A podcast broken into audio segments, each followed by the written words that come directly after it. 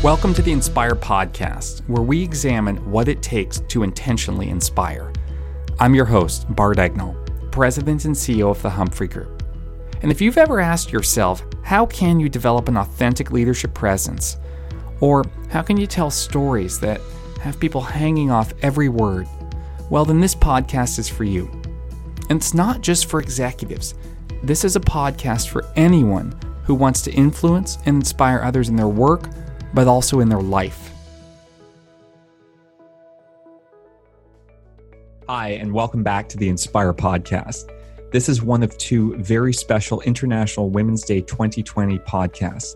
Today, I'm delighted to talk with a panel of brilliant Humphrey Group people. I'm not just saying that because they're all in my company, but because they really are brilliant and passionate about the work of advancing equity and promoting inclusive workplaces and an inclusive world. And they'll all introduce themselves in a moment. We'll also be releasing very shortly a live podcast I'm going to be doing with senior leaders at C N Rail, talking about topics of how to promote equity and create a more inclusive and just world. So I hope you'll tune in for this double dose of International Women's Day twenty twenty podcast. And now, a conversation with members of the Humphrey Group.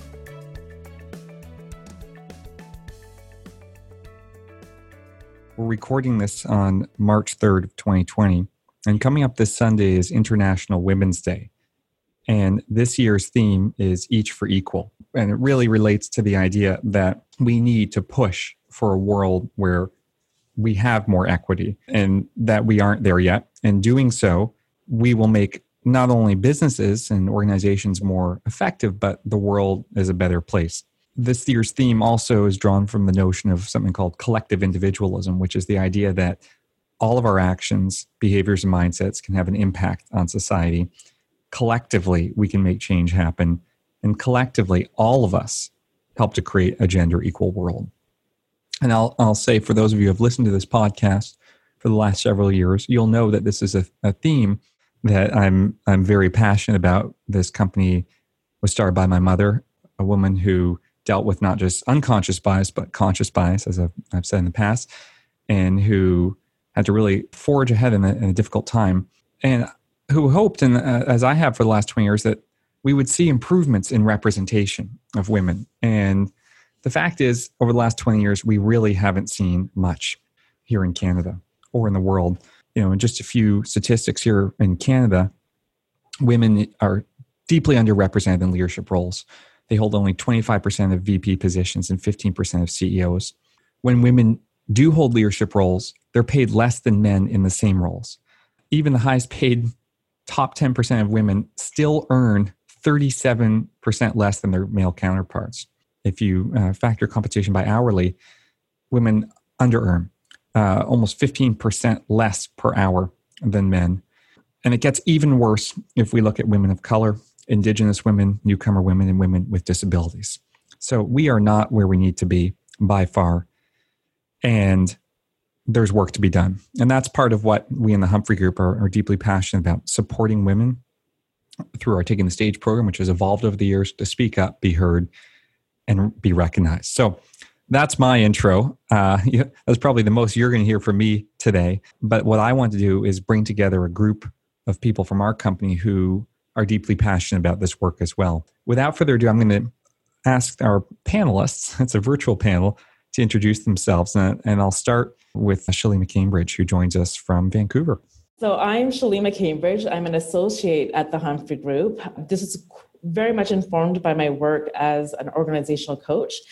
And where that comes together is in really helping to create curriculum for organizations, not only to train their employees, but to really create a culture of communication, of inclusion, and of inspirational work with each other within that organization. So I, I'm very glad to be here. Thank you for having me, Bart, and including me in this conversation. Thank you for joining us. And Kanchan Prinsloo joins us from Toronto. Very excited to be here, Bart. I work as a consultant with the Humphrey Group, and as well, I work as an executive coach in the space of diversity in leadership, and very excited to be part of the panel. Thanks. Thank you for joining. And Cynthia Ward joins us from Niagara-on-the-Lake. Thank you, Bart. Great to be here. I've been with the Humphrey Group for over fifteen years, and I've had a variety of roles ranging from developing partnerships to being a member of the leadership team. Over the past year, my focus has been on mentoring Humphrey Group employees.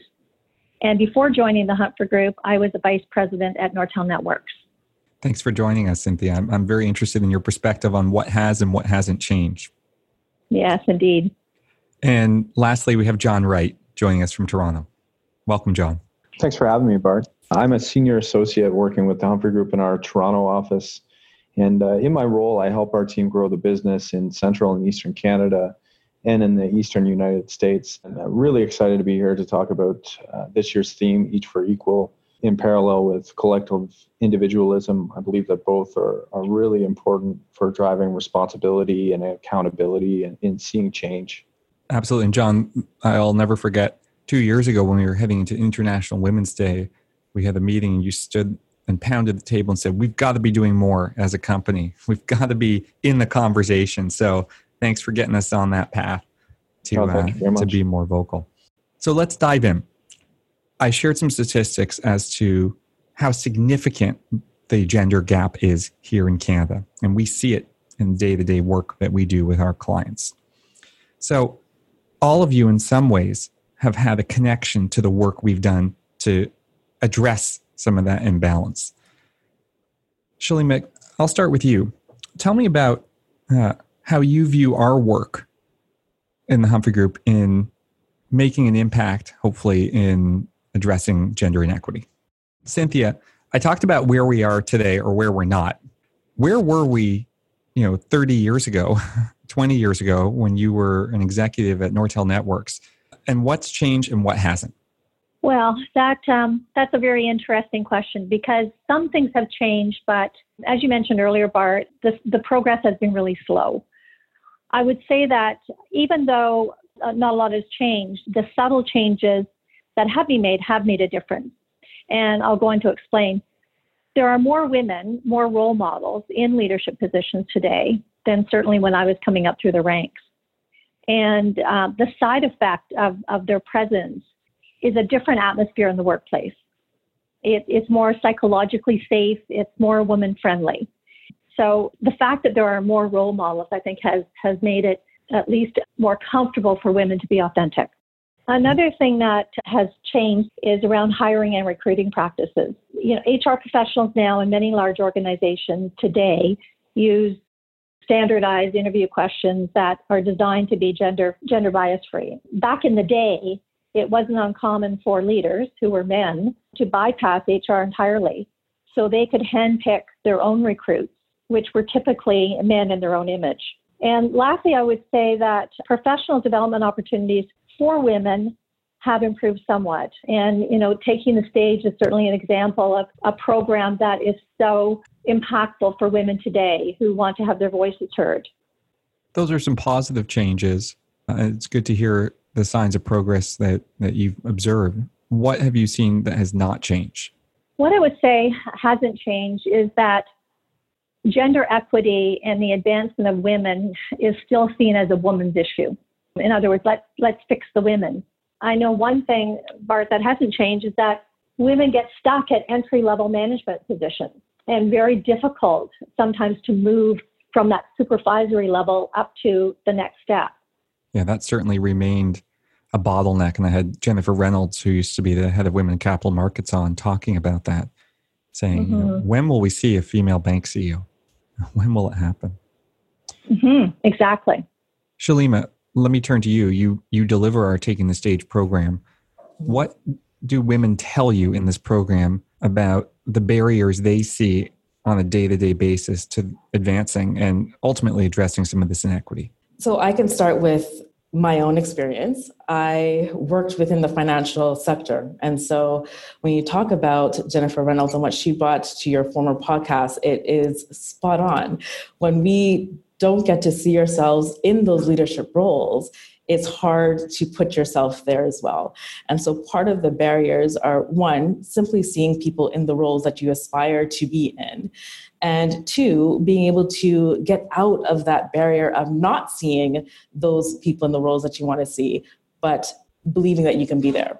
So it's twofold. It's both having the institutions recognize that more has to be done to put diverse groups in those positions, as well as programs like Taking the Stage that allow these diverse groups to actually put themselves there to begin with. And that's specifically what brought me to the Humphrey Group, the Taking the Stage program. Well, it's great to hear. It's a, it's our secret recruiting tool. So yes. I'm glad it, I'm glad it worked. One of the things that is finally and importantly part of the conversation is the fact that intersectionality, which is that people have multiple uh, overlapping identity factors, you know, gender, race, age, class, and these kind of meet and that create different experiences when it comes to seeking equity. And I know you may face multiple barriers to advancement or equity depending on your background. And Kanchan, I'd like to ask you, as a, a woman of color, do you think there are unique additional barriers? So as, as a woman of color, I, I am mindful of the, you know, the overlapping identity factors such as gender and race. What I would say is that the disparity compounds the effects of, of each one of these dimensions. And where that shows up is something as simple as the, the gender wage gap, as you said at the beginning of the podcast, isn't the same for just women alone. That there is different price points for each. Yeah, it's remarkable. And I'll, I'll I'll share the statistics in Canada here. If we look at the wage gap for women, it's they earn thirteen percent less. So eighty-seven cents on the dollar. For women of color, it's sixty-seven cents on the dollar. So a remarkable gap, as you said, compounds. So Taking the Stage, you know, our program for women has evolved to reflect this concept of intersectionality and the fact that developing women is not just about developing white women.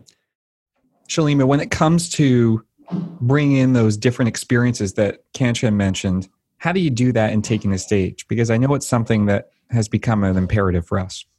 The biggest thing is recognizing that simply because we have a room full of women doesn't mean that every single woman's experience is going to be exactly the same. For myself, I come from an immigrant family. My my parents are from the Caribbean, and that informs how I walk through the world, walk through Canada on a daily basis, and how I interact with others and how they're maybe expecting my, me to interact with them. And this is very different for all the women that we have within Taking the Stage. And it's important that we learn from those different experiences, give audience to those different experiences, and allow that to sit with us. Know that we have to learn from that and know that while listening to it, we can be allies. It's not just about one experience. It's about how can we provide space to acknowledge and lift up the other experiences. The complexity of this conversation is relatively new, you know, when we think about it, but important. Mm-hmm. You know, I think about the program that we've launched, Inclusive Leadership. It's hard. It's really hard. I'm going through it. It's very hard because you have to recognize the uniqueness of each person and the overlapping experiences that they bring. And it takes work to be inclusive, but I think it's really important. And, and in today's day and age, it's an imperative. So let, let's shift gears. We've talked about the barriers, why we're not there, some of these experiences that, that women face. Let's talk about a bit of the solution. What can women themselves, let's start there, do to be heard, seek equity, and advance? And I know we tackle this in Taking the Stage. So, Shalima. The biggest thing for me is imposter syndrome. And if anyone is not aware of what that is, it's basically believing that you don't deserve to be there. Hmm. And it's an irrational thought because I'm betting you the evidence of your education, of your experience, of the way that you have interacted with others proves that you deserve to be in the role that you're in, as well as proves that you deserve to move up into the roles that you do want to be in. And quite often, this syndrome, this imposter syndrome, takes away from your ability to enjoy what you're doing, enjoy where you are, and recognize your accomplishments. And so when we talk about this and taking the stage, we make sure that everyone knows this is a common experience and that the things we say to ourselves, we wouldn't say to anybody else. Kanchan, what, what would be another common thing that you would see in taking the stage that you would work with women on to support their leadership? One of the most powerful things that I've seen is just being able to have a taking the stage, that there are just mm. women around the room. Uh, I remember facilitating a program in, in London, and there were managing directors around the room. And before I even got started, it was a group of twenty women, and they just paused. And three or four of them started talking about, we've never in a room with just women. And they took a lot of time just speaking about how powerful that was before we even started. So I didn't even say anything. And I felt that there was such a powerful impact already in place. And, and having that ability to create space for women to be able to speak. So Cynthia, Shalima and Kanchan have shared two of the things that they work on with participants in taking the stage. You have been, though not necessarily teaching taking the stage, essentially mentoring women in our company and very tuned to some of the unique challenges that women face in their quest for leadership. Mm-hmm. What do you observe and what do you work with women on uh, in and outside the Humphrey Group? Yeah, I would say that the first thing I work on is is having women believe in themselves, just as Shalima talked about, knowing who they are. And at the same time, not trying to reinvent themselves, but to bring their strengths to the forefront and also learn strategies that men use to advance their careers. So what I'm saying is bringing their whole self to the job, having the confidence, but then speaking up at meetings, asking for promotions, developing that confidence, that mindset of a leader like we teach on our, our core programs. The other thing that I really encourage women to do is to get out there, to, to network, to develop relationships with business partners, key clients, to develop deep relationships and, and, you know, cultivate those relationships so that they can learn from others and so that they can um, grow and understand what, what senior leaders, uh, what challenges they face so that they can start to think about those things as they advance their careers. John, I'm, I'm going to turn to you because I know this is a, a topic you're really passionate about. Can you talk a bit about this idea that inclusion is something that everyone has a role to play in making a reality? Yeah, of course. I love to step in here and, and talk about the responsibility that men have in, in seeing change and, and helping equity-seeking groups get to a different level or a different state. Because we've talked to, at great length about uh, how much or little progress has been made over the last few decades. So I think that one of the things I've experienced is that by definition, if you want to consider yourself an ally, you really have to be doing something to advance equity. You know, and for all men, that's really starts with learning more and speaking up more. You know, and the and the work in this space, it can be very uncomfortable. It can be uh, you can be put in a position where you're you're speaking to things and you're learning things uh, that really force you to take a long, hard look in the mirror. But this is a place where this is where the greatest change and the greatest results are going to come from. When when men lean in and, and they take accountability for change. You know, just recently I worked with a client. Uh, they they brought taking the stage in-house, and they had a group of women, and they asked a co- question that's quite common: is it okay if we bring a man into taking the stage? You know, which really speaks to the fact that uh, both parties are accountable for seeing change. And it's common for us to hear that question because we're we're seeing on a broader scale, uh, men have that responsibility. So, John, what did you say to the, the client who said, can we have a man taking the stage? Well, at first glance, it's a very simple question to answer. You know, this is a program meant for women, led by women. Uh, so at, at, on the surface level, a very straightforward no, that this is not the program to have, bring a man in. But upon further investigation, I was learning that this was actually what they meant to ask was uh, they have a non-binary or trans woman who's interested in taking the program. And this is where organizations can really fall short simply because of their, their perspective. as an ally, it's my responsibility to uh, speak up in situations like this and learn more. Um, you know, in this example in particular, I had to go out of my way to uh, get educated from uh, some of the colleagues that we've got on our team.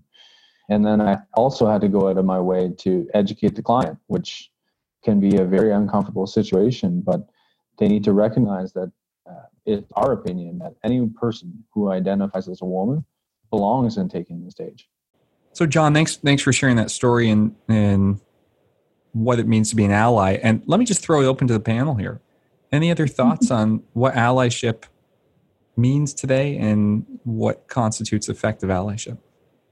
Yeah, I would say that to be an ally, we, we need to, to listen um, to the challenges and opportunities women have and, and determine how we can help. Because often, especially from a, from John's perspective, for example, he can't appreciate the challenges that, that women have navigating day in and day out. So I, I think listening and really appreciating what some of the challenges are is important. And then I think, you know, speaking up and being an advocate for women, calling out inappropriate behavior and, and being there both publicly and privately to support them. And John, you want to add to that? As a, as a man, if you come from a position of privilege, you, you need to choose to be empathetic and not defensive when you're talking about issues of diversity, equity, and inclusion. And you also rec- need to recognize that if you're coming from a position of privilege, you know, you need to use whatever privilege you have to empower others and lift others up. And I would add to that in that um, to be a, a strong ally means that you, first of all, lead with curiosity. Be curious about what's what's happening. And second of all, what's what's really important is assume best intention first. Assume that the other person is is being intentional, positive in their intention first, so we can, uh, to Cynthia's point, listen, be able to hear it. The last topic I want to touch on, we've talked about individuals. We've talked about what how we work with women to help them advance, how we encourage leaders and others to be allies. Let's talk briefly about the role of organizations. I know this isn't our necessarily our bailiwick at the Humphrey Group. We're in the leadership communication business and we focus on individuals, but I think it's worth briefly touching on. What do leading organizations, and we're privileged to work with some really first-rate organizations in terms of their commitment to diversity and inclusion, what should organizations be doing to support the efforts of equity-seeking groups and those who are working to empower them? I think that a really important approach to take is recognizing the fact that it's not necessarily that people don't want to, they just don't know how to. You know, and giving them the skills that they need to comfortably navigate their way, and sometimes uncomfortably, navigate their way through the, the difficult conversations that is diversity, equity, and inclusion is a really important first step. Cynthia, would you add yeah, to that? Yeah, I would agree, John. I would, I would agree, John, that... Um, You know, again, I'm going back to when I was climbing up the ladder. It was very interesting because I thought that sponsorship was, was key for me. And I was very intentional about finding leaders who would sponsor me.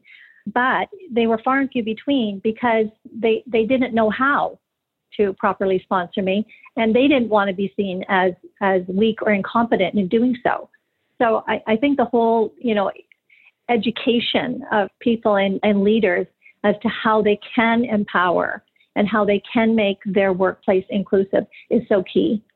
So for me, communication is at the heart of everything that we do, and change will not happen unless we communicate with each other. And so organizations are really beholden to create the space for people to communicate around what they may be scared of, around what they may be unsure of, what they're not educated on, or what they their diverse experiences are. And when we create that space to share our stories and share experiences, that's what inclusion is. It's okay to have those different experiences and bring that to the table in the way that you lead, in the way that you interact with each other. And you can learn from being inclusive. So for me, that's that's really what's at the heart of it, communicating in order to create that inclusive space for our diverse experiences. Okay, so let's We've covered a lot of ground today and appreciate all the perspectives on this uh, on this great panel.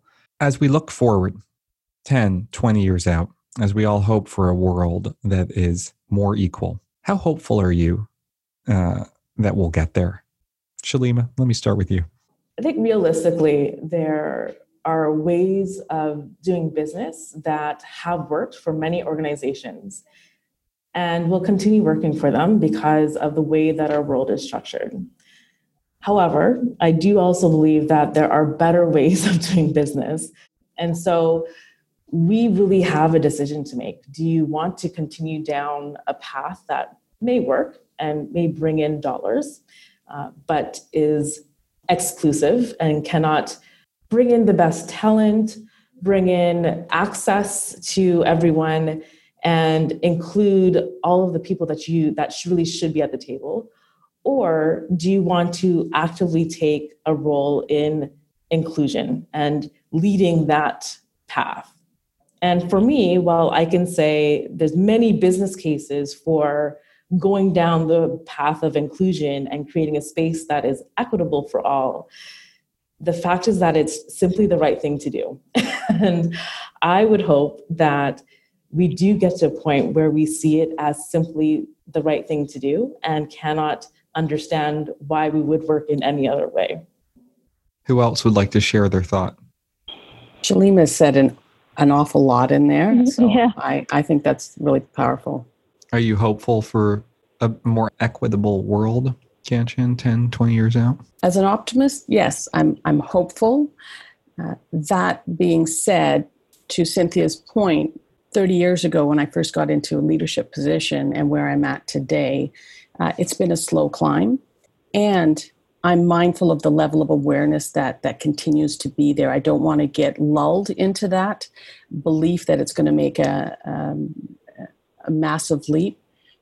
At the same token, it's moving a lot quicker than it did when I first started working in, in leadership position.